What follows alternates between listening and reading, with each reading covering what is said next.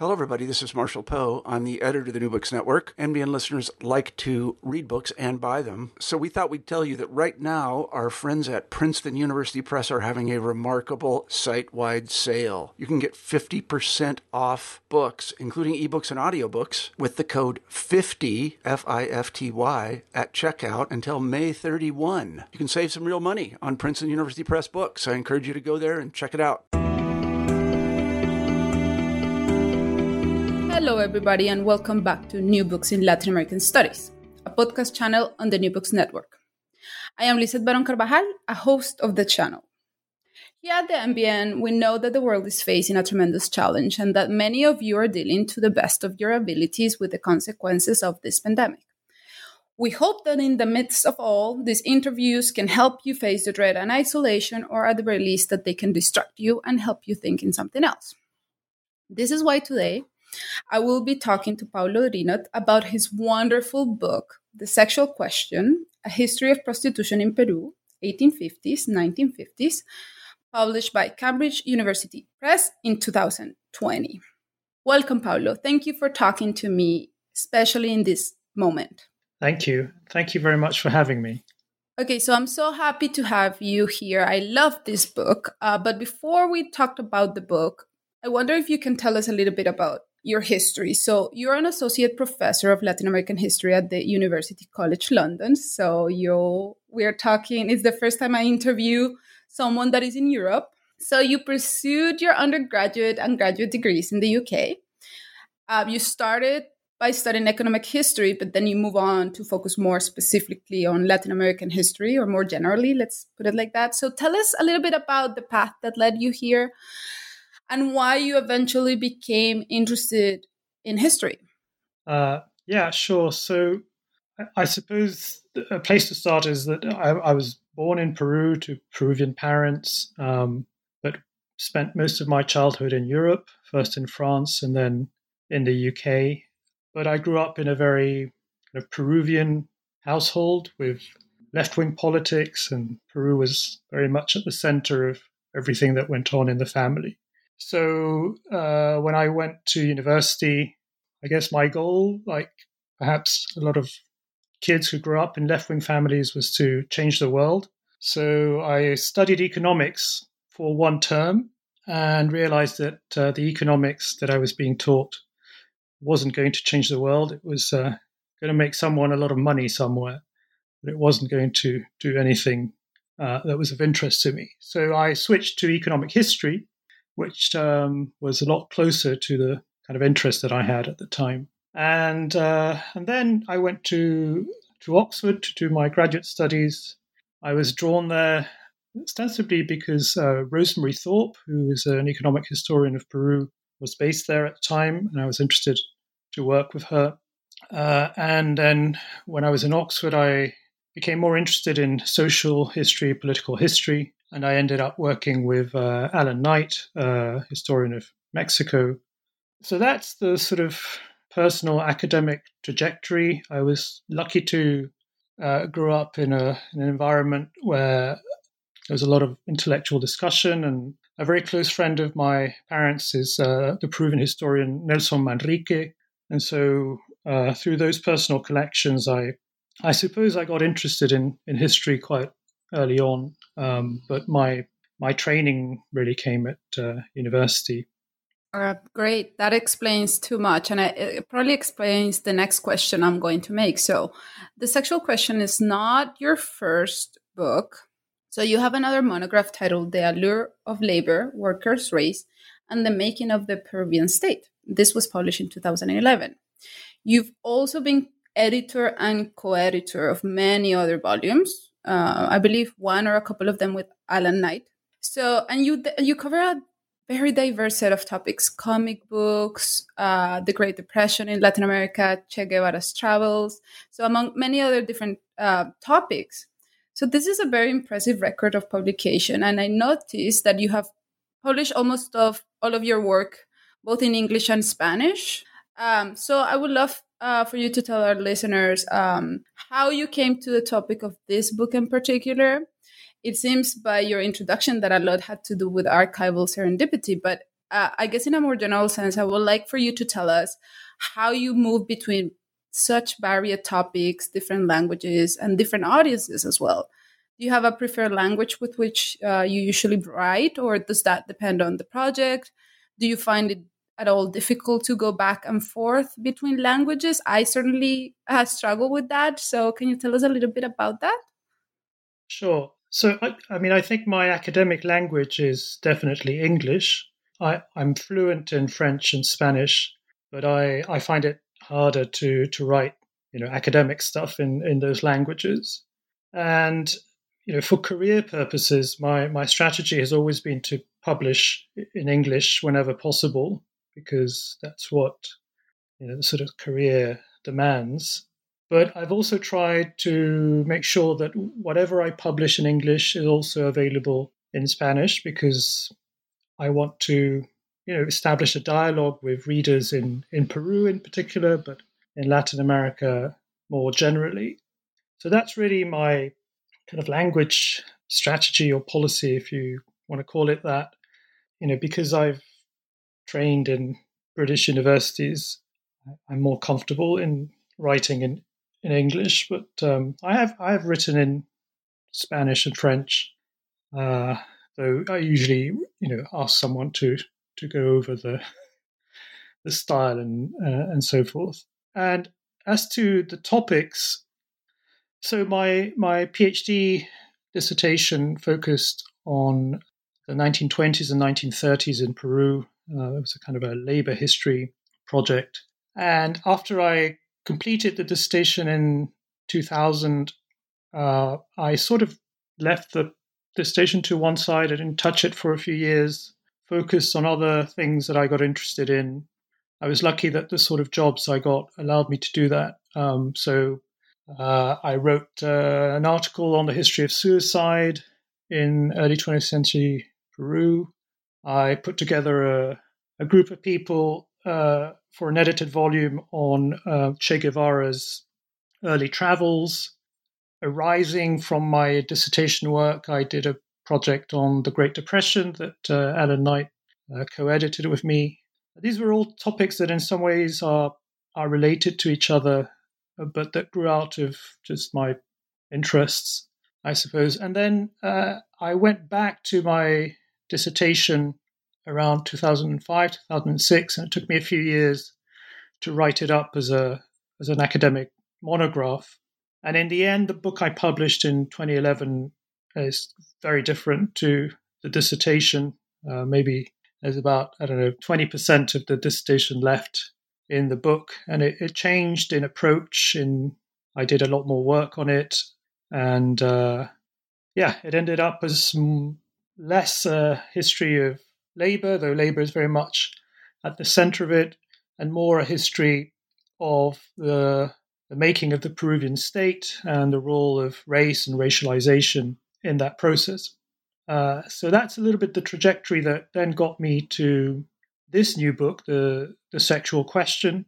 And as I uh, mentioned in the introduction, I, I, I got into this topic uh, because of the sources that I was looking at. I was reading police reports uh, that focus primarily on anarchists and members of APRA and, and so forth. And I started to find some letters written by by women who self-identified as prostitutes.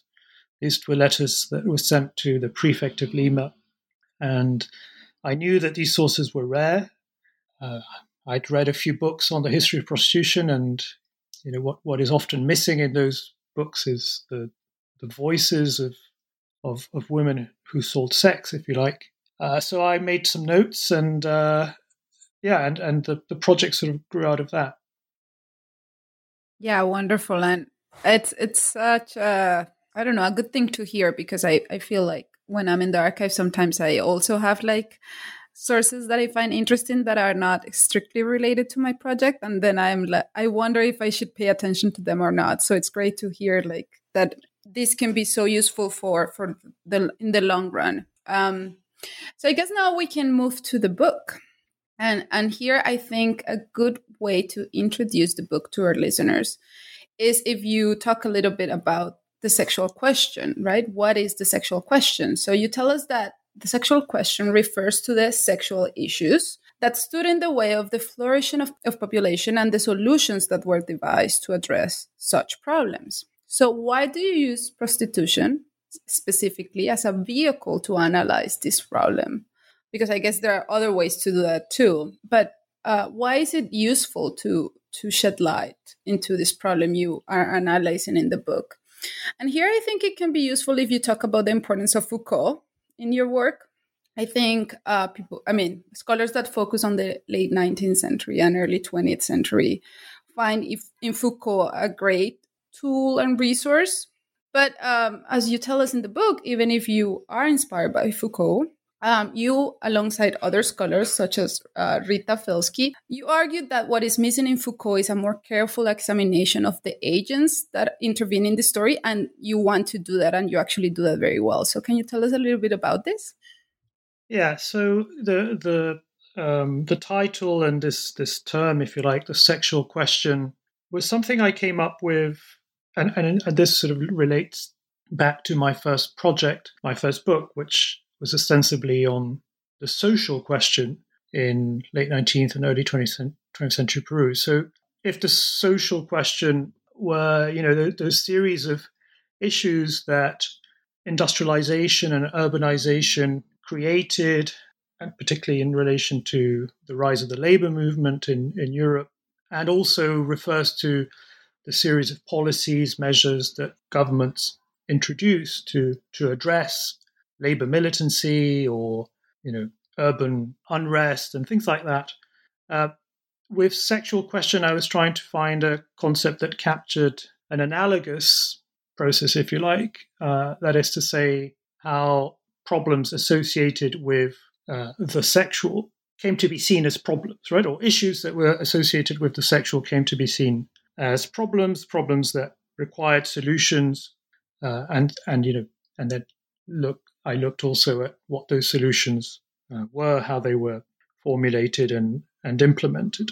So that's what the, the sexual question refers to. And in fact, uh, there is a, a book by a, a French uh, sexologist, Auguste Forel, uh, from the 1890s, titled The Sexual Question. Though I didn't know this when I uh, came up with the concept to organize my thoughts, but it's, I think it's uh, quite um, telling that you know uh, Forel had come up with the same concept uh, over a hundred years ago to refer to a very similar way of approaching this issue. So Foucault, uh, of course, is is is influential in, in in all of this because of his work on on the history of sexuality. But in fact, I, I relied on Foucault a great deal more in my first book. In, in that book, I I drew on his um, idea of governmentality a, lot to make sense of uh, the way that the Peruvian state came to deal with the labor question.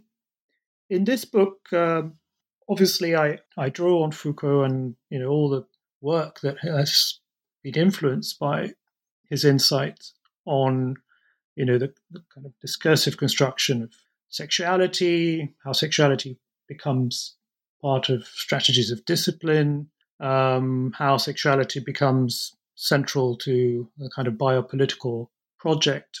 Uh, but in the end, I, I, think I spend more time uh, showing that uh, all of this is sort of limited or constrained by multiple agencies, uh, the agencies of you know the women uh, who sold sex in early 20th century Peru.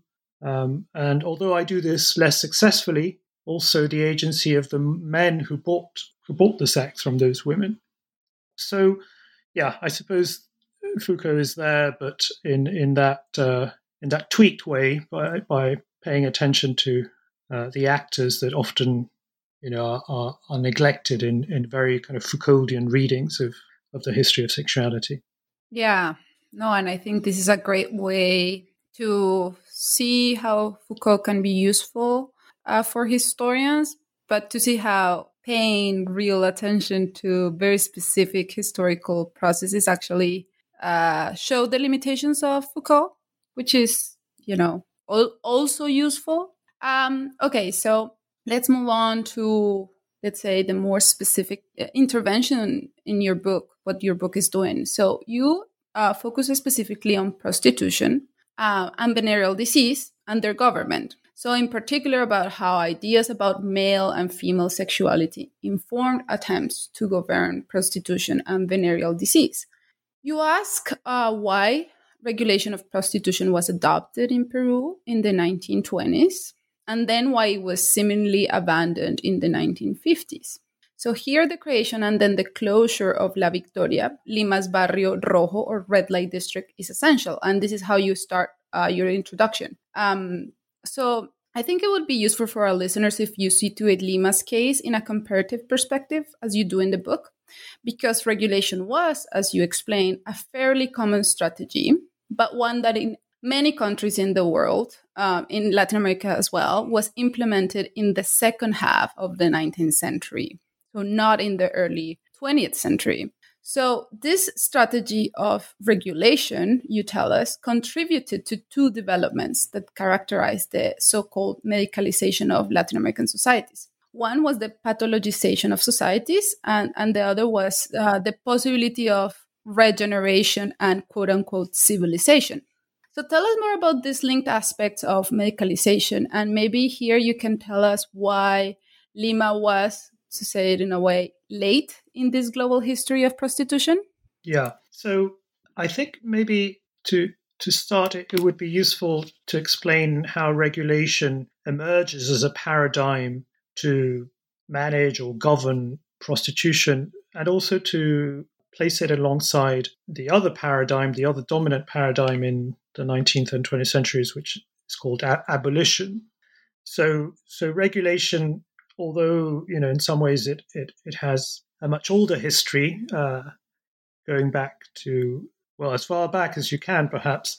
You know, was was was a, a system of policies that come to be associated primarily with early 19th century France does in relation to urban prostitution primarily, which you know, is a series of measures such as the creation of red light districts, so places where within cities where prostitution is permitted, policies to kind of medically police prostitutes, so regular um, medical inspections, registration of prostitutes with the police or, or some uh, some type of uh, authority, and you know regulations establishing what can happen in brothels and what can't, and so forth.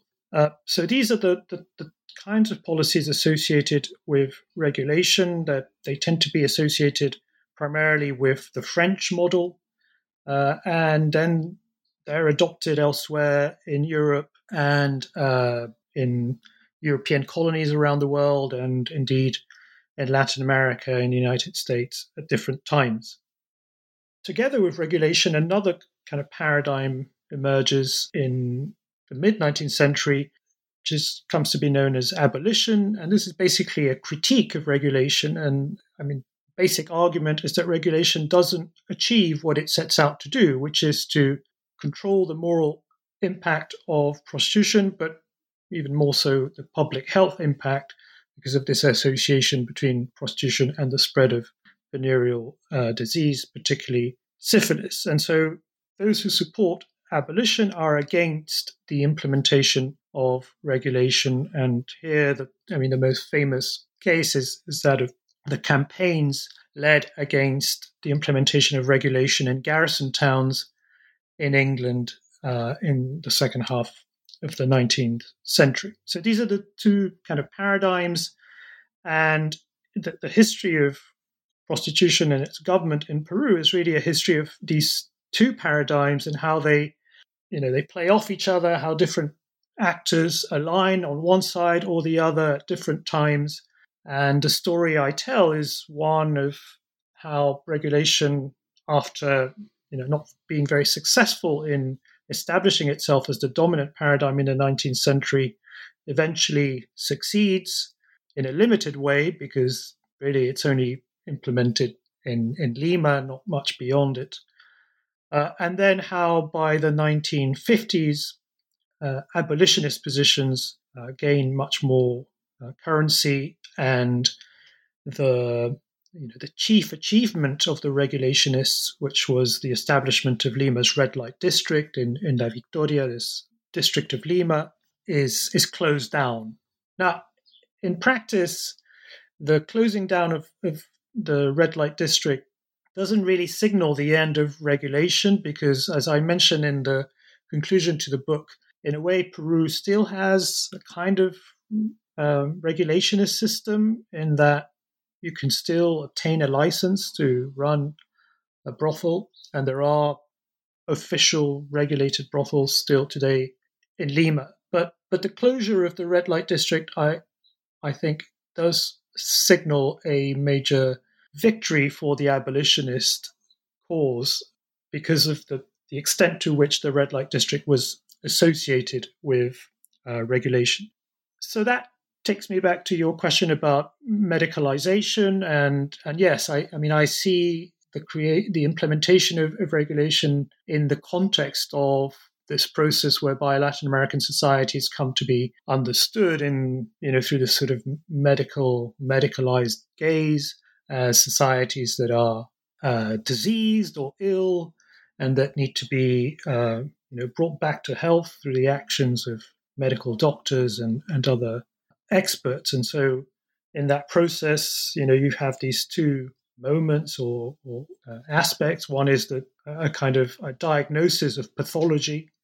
You know, these are societies that are ill or sick and that need need uh, attention, but also the the idea that one can, through you know the implementation of correct measures, uh, bring the patient back to health. Right. So this is the the regeneration element. And this is, of course, a, a discourse in which a whole series of expert actors, from medical doctors to lawyers to increasingly in the 20th century social scientists, they all participate in this twin process of you know, diagnosing disease and devising or proposing solutions. So, why did uh, regulation come late to to Lima? Uh, to be honest, I, don't think I provide a very satisfactory answer to this in the book.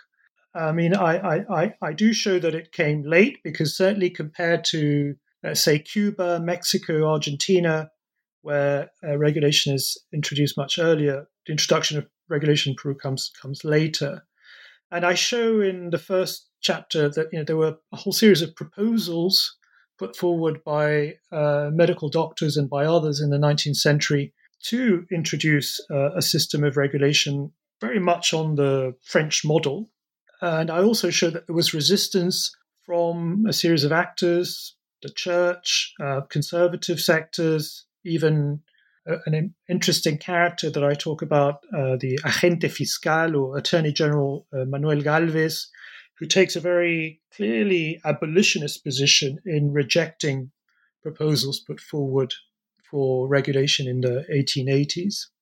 But why exactly in the early 20th century regulation eventually triumphs, I can't pinpoint it, but but we do see, you know, by 1905, a decree, uh, which is called the, the Decree of Police Licenses and Fines, which ostensibly creates a, a legal framework for regulation that follows very much the you know, the, the French model I described uh, before. So it establishes where brothels can operate, who can work in the brothel, what uh, kind of uh, licenses need to be paid by the brothel owner, by women working in the brothel, things like you know what time the brothel must uh, stop the music if there's any music that f- forbids the selling of alcohol, etc., etc. So why it comes late, I the answer I can I can come to this is because there's a lot of opposition, but of course there was opposition elsewhere too. So whether there was more in Peru than than in other countries uh, is not entirely clear to me. But but certainly by the, the, the early 20th century, we see it. It's there. It's there's a system for it. At the same time, it's implemented very slowly, haltingly. It's not a, a you know a, a system that uh, has a before and an after. It comes in, in into existence in a very unclear way, at least as far as I can establish from the archive. Yeah, and I think here, I think this is why it's so useful that you situate your work globally, but also you're very clear that the Peru has very specific historical conditions. So there's no set script, right, in this history of prostitution. And you're showing us both the global influences, the global debate that's going on around, but also the specific historical circumstances of Peru that explain uh, why certain things happen in certain moments and not in others. Um, yeah but you're not interested um, solely to talk uh, to scholars that have written about prostitution, uh, even if that is an important part of your project. You're also interested in other sets of literatures. You, for example, also situate your work within the global history of sexual science and also the history of the state in Peru and Latin America. So this last like the history of the state makes sense because you to- told us your first project was clearly situated within this literature. Um, so I wonder if you can tell us a little bit about about these historiographical debates or dialogues, as you call them. Mm-hmm. Um, I, I, I just I guess I I am a historian of medicine, so I wonder if when you began this project, you knew that uh, this literature was going to be so important or did this happen as you were like working on the project? And uh, because many of the articles you quote about global history of science in latin america i think came in the in the like into 2000s uh, 2010s so i wonder if this was organically uh, develop as you were working on the project, or if you knew when you started that this was going to be a very important part of the project? Right. I mean, I, I had read a few classic studies like, you know, uh, Walkowitz's work on, on Victorian England, and, and of course, Donna Guy's uh, you know, seminal study of prostitution in Argentina. And so I, I had some idea of what a study of the history of prostitution might might look like. But but really, the, the research was very kind of inductive, uh, led by the sort of sources that I came across in the archive, which, as I mentioned before, were ostensibly you know police uh, correspondence or correspondence with the the police. Um, very often letters written by prostitutes or even more so by uh, vecinos or you know neighbors who were complaining about the brothels in you know in their streets and things like that. So th- those were the sources that got me interested in in the project. And obviously, as I well, when I decided that I would I would continue with this, I, I had to go beyond those sources. So one area that that, that proved very fruitful, uh, one one type of source that became very fruitful was were uh, medical journals, because obviously you know, doctors were very concerned with venereal disease in this period, and so that brought them to talk also about prostitution and regulation and and and so forth. Although, as I show in the book, you know their their focus on prostitutes is very much uh, a product of of history. I mean, by by the 1930s, they're starting to realize that actually the main vector of venereal disease contagion are not prostitutes, but rather, you know, just young people who are having unprotected sex. Uh, but certainly in, in the late 19th century, early 20th century, most doctors who are writing about venereal disease are also writing about prostitution. So I found a lot of material uh, there in medical journals and medical theses, and I, I use them a great deal in in the book. So yes, I mean, I established these dialogues with, I guess, three broad fields: the the history of gender and sexuality, the history of medicine and, and public health, and and the history of the state. You know, it's the, the sort of topic that that forces you to to branch out into these broader uh, fields or, or subfields because it, very, it's very much at the the intersection of of the three and I try to read as as broadly as possible, not just on Latin America, but you know, on Europe, uh, Africa, Asia. There's such such a rich historiography on the history of prostitution, on the history of venereal disease, uh, and in a sense, you know, it, it's a bit silly to put it this way, but the the book on Peru was missing. Right, there are great books on the history of prostitution in Mexico, in Cuba, in Argentina, Brazil, Chile, Colombia, and there, you know there, there, there were some studies on the history of prostitution in in, in Peru, uh, in, in, including a, a, very good anthropological study by Lorraine Nencel, which focused primarily on uh, ethnography of, of sex workers in the 1990s, but which includes a very detailed uh, account of the historical development of prostitution and, and regulation. But there, there, there, was no kind of archive based study. That, that's where I, I thought my contribution could be. Yeah, definitely. And this book, I think, is so, it can be useful for many different uh, scholars, audiences. So it's not just for people interested in Peru or South America or Latin America, but also for, yeah, for, for students, uh, professors interested in gender and sexuality, uh, the history of the state, public health and medicine, and also, as we're going to talk about a little bit later, about race, because race also comes in in your story, and it it has a predom- like an important role as well. Yeah. Um. So I want us. I think we've covered some of the basics. So I would like us to move to the chapters um, that uh, you you divided the book in six chapters that move more or less chronologically, or sometimes there's a little bit overlap between them. But I I think we can skip chapter one, which is titled "Regulating Prostitution," which is where you examine the debates over re- the regulation of prostitution that took place in the 19th century. A little bit because you have talked about this before, uh, and also because I think the heart of your of your book is located in the next chapters. So if if our readers, if our listeners are interested in in these debates around regulation in the late 19th century, they can go to that chapter. Um, but I think we sh- we should talk about chapters two and three together.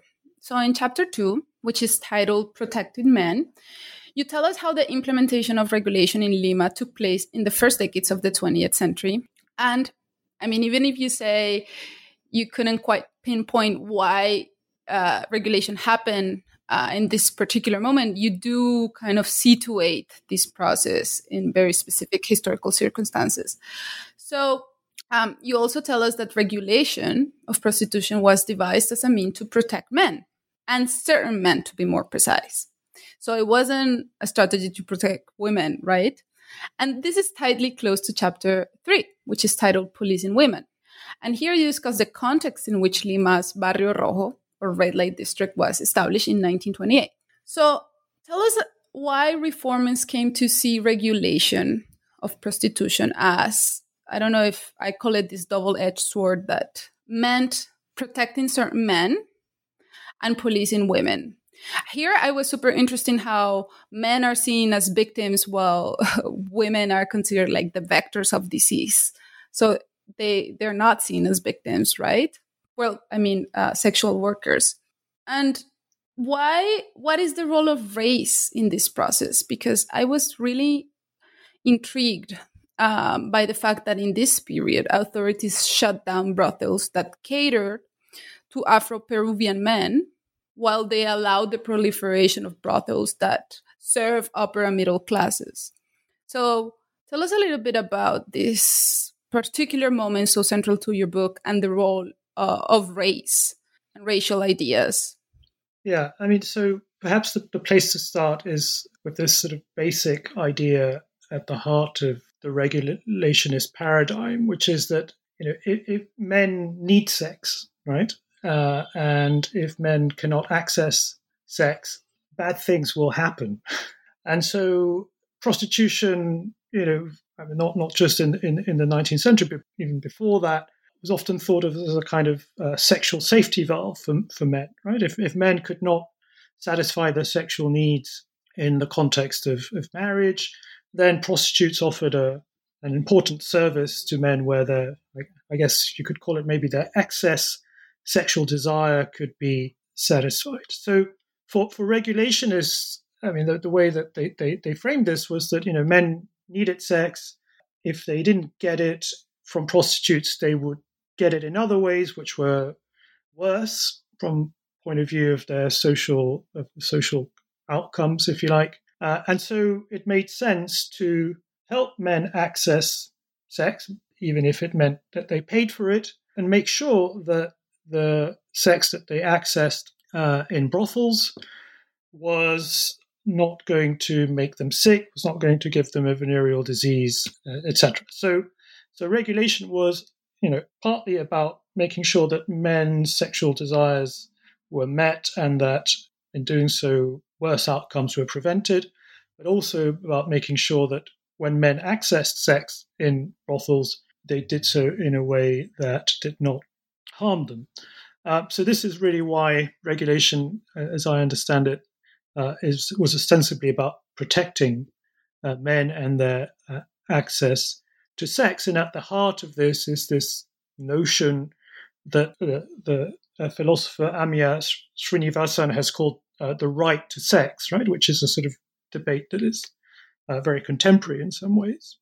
So yeah, there are those two aspects, and the reason that men's uh, access to sex needed to be protected was that if men became ill because of venereal disease, they would then pass it on to their families, and and generally, you know, this would kind of undermine the vitality of the male population, but also the population as a whole in a context in which, you know, as we discussed earlier, the medicalization of society uh, required governments to uh, oversee the health of uh, the population.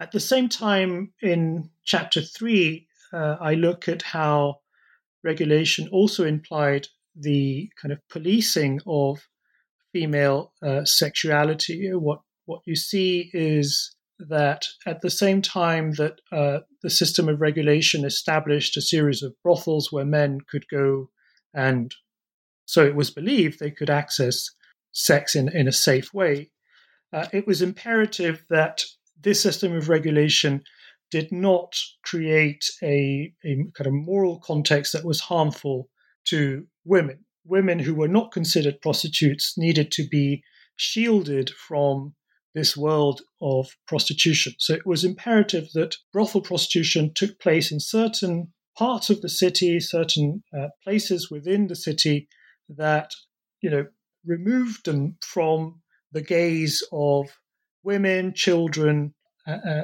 uh, well, women and, and children. So a lot of the regulations have to do with where brothels can be located. And what I argue in in in the in the chapter is that underpinning this logic was the fear that the sexuality of, of prostitutes might trigger a similar type of sexuality in in women in, in general, right? And so um, I look at the ways that the the figure of the sort of the liberated woman of the 1920s, which is kind of associated with the, the flapper, or as she was known in Peru, La, la Mujer Muchacho, uh, how that figure in a lot of the discourse of the time is very much associated with with the prostitute, right? That, that there is a very clear, in my mind at least, a clear conflation of the flapper and the prostitute, and I see this as a as a critique of uh, women who were kind of claiming a greater say in, in, in social and, and political life, but also as a way of kind of policing a female sexuality, which was understood to be transgressive and, and dangerous. And the way in which it was policed was by kind of associating it with the sexuality of uh, the prostitute. Sorry, and I didn't touch on the uh, question of Afro Peruvian men. So this is really a story of what happens when regulation is established. And what you see is that the police, which is given the power to open and or allow the opening and then close closing brothels, uses this power to kind of shape the geography of prostitution in Lima. And in particular, they target very clearly uh, brothels that were located in areas of the city, particularly on the other side of the Rimac River, in uh, a part of, of Lima called Rimac or Abajo el Puente. which was an area of, of Lima with a large uh, Afro-Peruvian population, and the brothels there, which you know were brothels, but they were also you know kind of drinking places and so forth, are are perceived by by the authorities as particularly dangerous, as places where the capacity of the state to ensure that you know the, the non-contagion of venereal diseases is is guaranteed cannot happen because of the type of clientele, the type of women who work there, uh, etc. And so there is this very differentiated treatment of brothels run by uh, Afro Peruvian women and men who, uh, which cater for uh, primarily Afro Peruvian uh, clientels, and then other brothels which we see a kind of a proliferation of it in this period, which come to be associated with the immigration of European prostitutes. So uh, a phenomenon that you know other historians have looked at, uh, particularly in Buenos Aires, uh, but also in, in other cities in, in Latin America in, in the 19 teens and 20s, when European uh, prostitutes find their way to, to, to Latin America uh, in the wake of the First World War.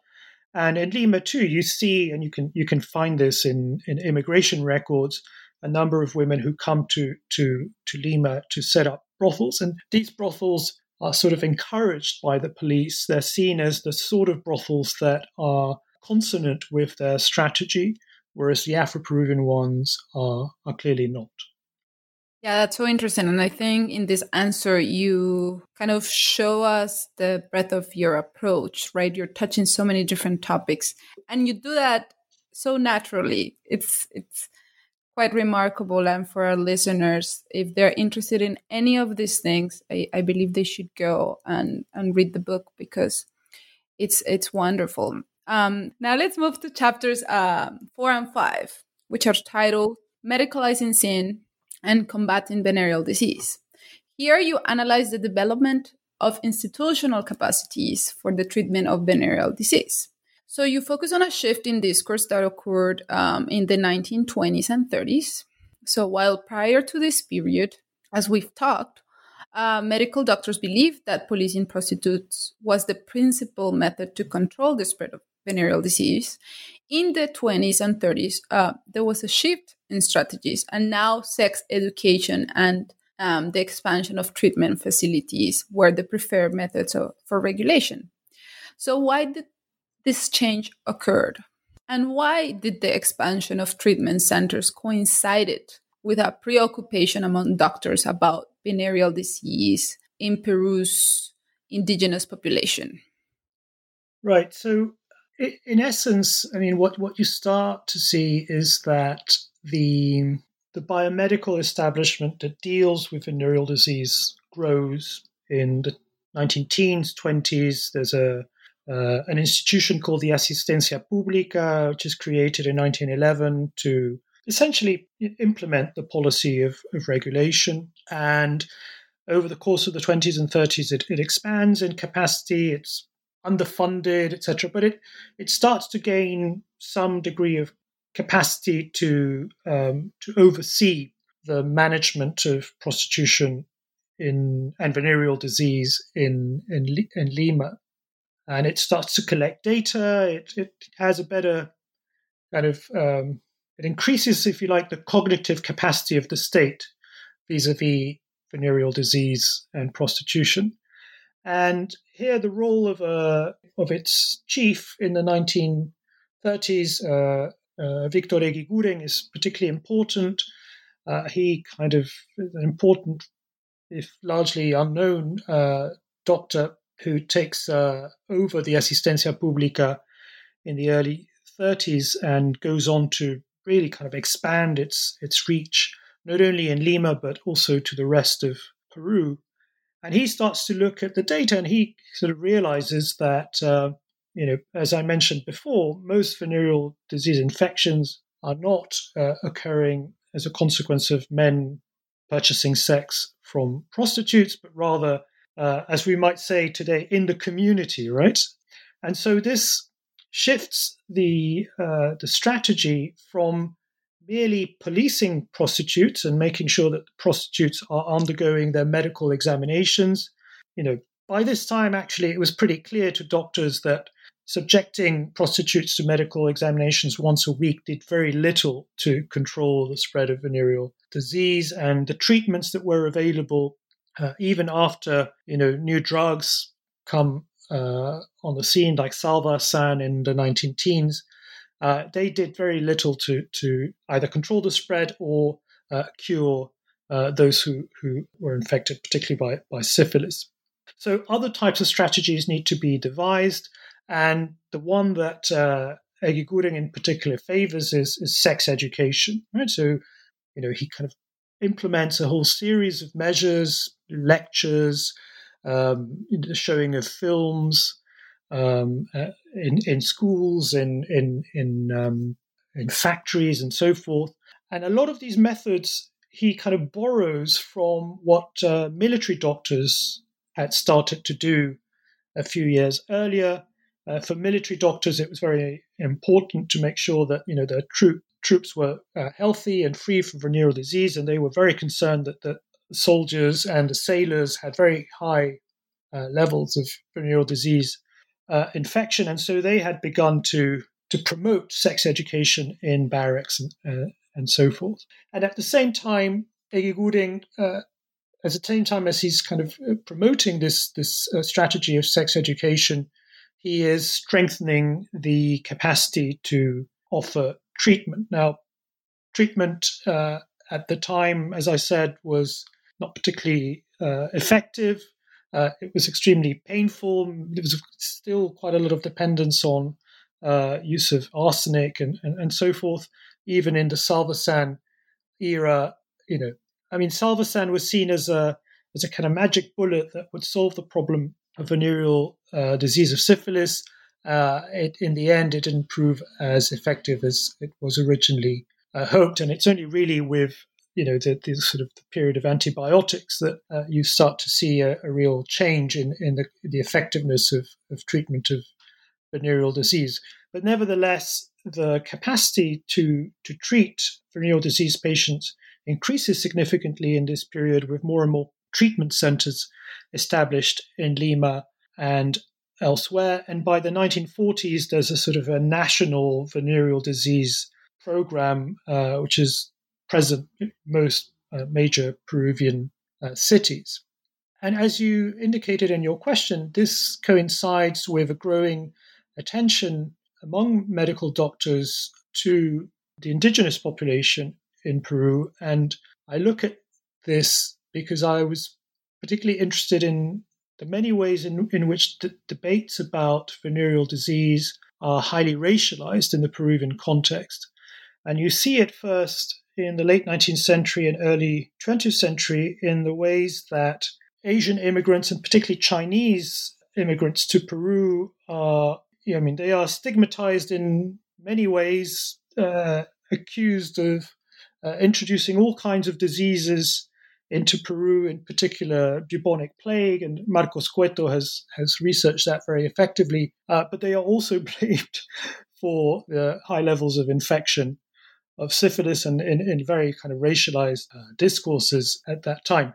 But by the 1930s and 40s, that the focus, this kind of racialized reading of venereal disease, focus, uh, shifts focus to indi- the indigenous population, which is seen as either very vulnerable to venereal disease because they are understood to be kind of sexual innocents, or as a real threat because of their uh, high propensity to sexual immorality and therefore, uh, you know, the, the, the, likelihood that they will become infectious and infect everyone else. So I, I devote a significant part of chapter five to, to this question, to how medical doctors in particular, but others also start to discuss venereal disease in the context of indigenous populations and how they racialize that discussion in, in, in very overt ways.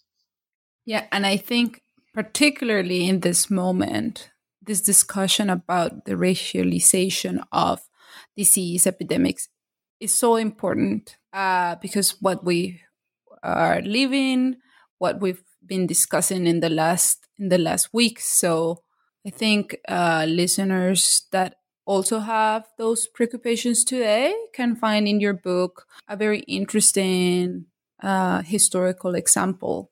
Um, so, okay, we uh, arrive to chapter six, which is the last chapter.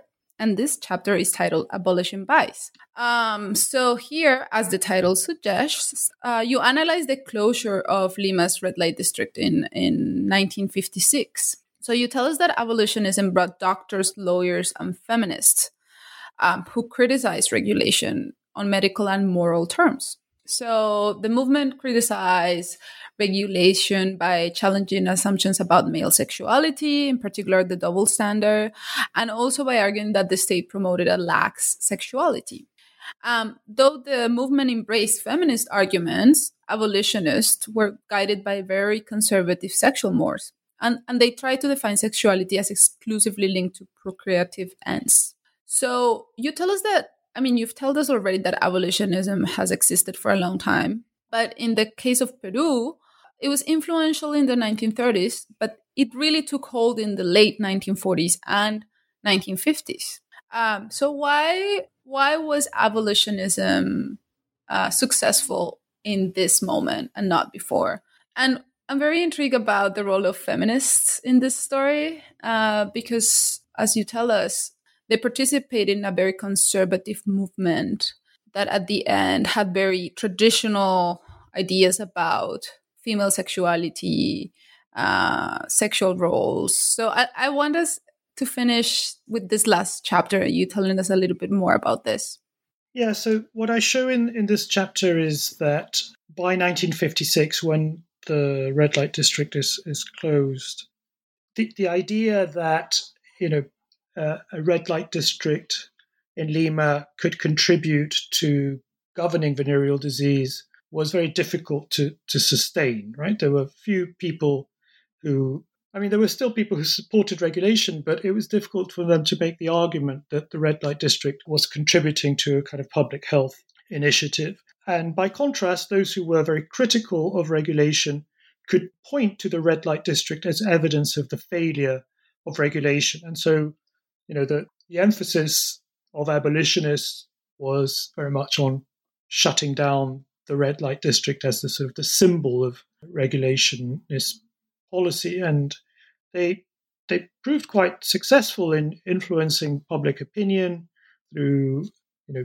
this was a, a period when you start to see the kind of proliferation of like a more popular press, more kind of uh, a yellow press, if you like, uh, populist press even, and which uh, was more willing than sort of the traditional press to take up issues like prostitution and and venereal disease and even put them on the, their front pages. And so these these there were a number of newspapers of this kind in this period that take up the campaign against the red light district and proved quite effective in you know influencing public opinion, but particularly influencing the opinion of those who were in a position to shut it down, so municipal authorities, prefect, and, and so forth.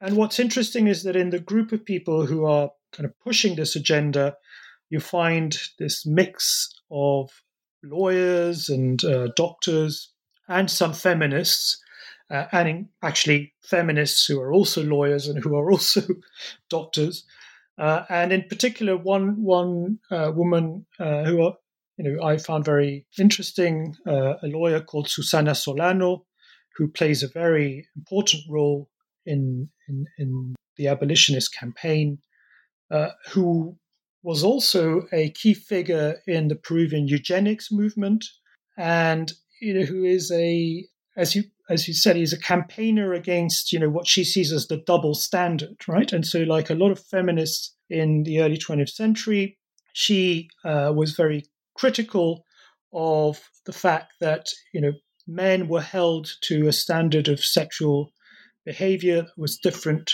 to that of w- women. Um, she didn't agree with the idea that men had sexual needs that needed to be met because you know not meeting them would create uh, more problems. She was very much in favor of abstinence and you know and sexual responsibility, if you like.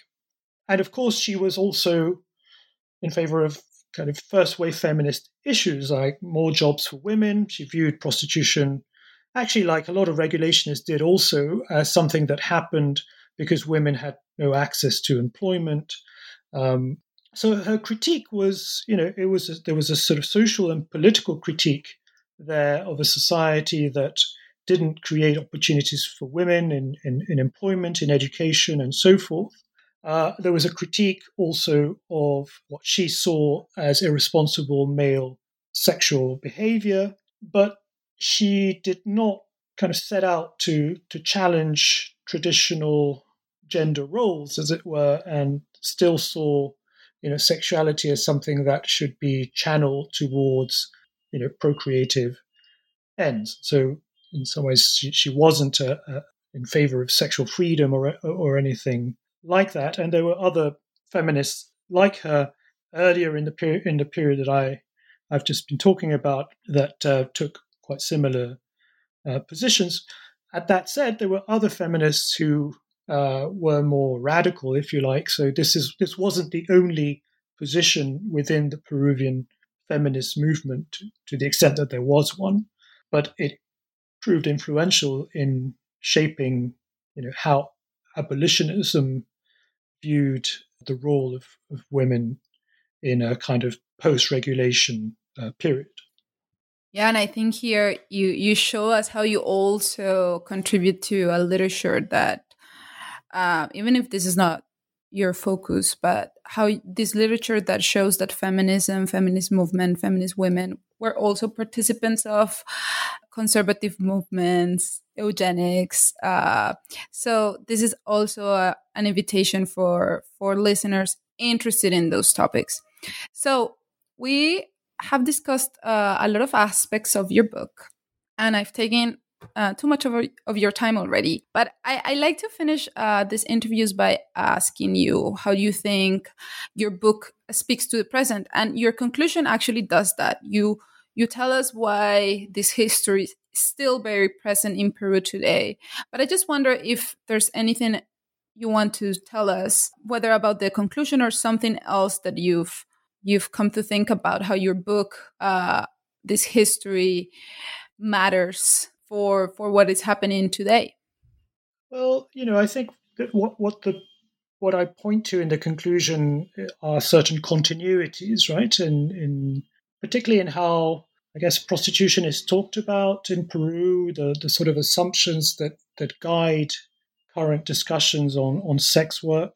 And also, I guess, just generally, you know, perhaps this is somewhat banal, but that, you know, prostitution, the history of prostitution is a bit like a mirror on which we can see society reflected. And uh, so, you know, studying the history of prostitution seems to me, at least this was my experience, got me thinking about lots of things that um, can help us understand the history of Peru a, bit better. Hopefully, others who read the book will will agree with that. I agree. And I thought that conclusion was a very nice way to round up the discussion. So, just to finish up, can you tell us what are you working on? I mean, you just published the book, so I'm sure you're still your work now has to do with talking ab- about this book, but what are you working on? What are your plans for the next couple of years? Yes, so I've been working for a, a, few years now with a colleague, Martín Bergel, uh, of the Universidad de Quilmes in Argentina, on um, an edited volume on APRA, uh, the Peruvian uh, political party. And I'm starting to think about a, a new kind of book project which would be a, a kind of a biography of Jose Carlos Mariátegui. Uh, that's the the plan, anyway. We'll see if that happens. Awesome. I mean, I know Mariátegui is so important for Peruvian history, uh, Latin American history as well. So I'm very looking forward to those projects. Um, thank, you. thank you. Thank you for talking to me. And this was wonderful. Thank you. Thank you very much.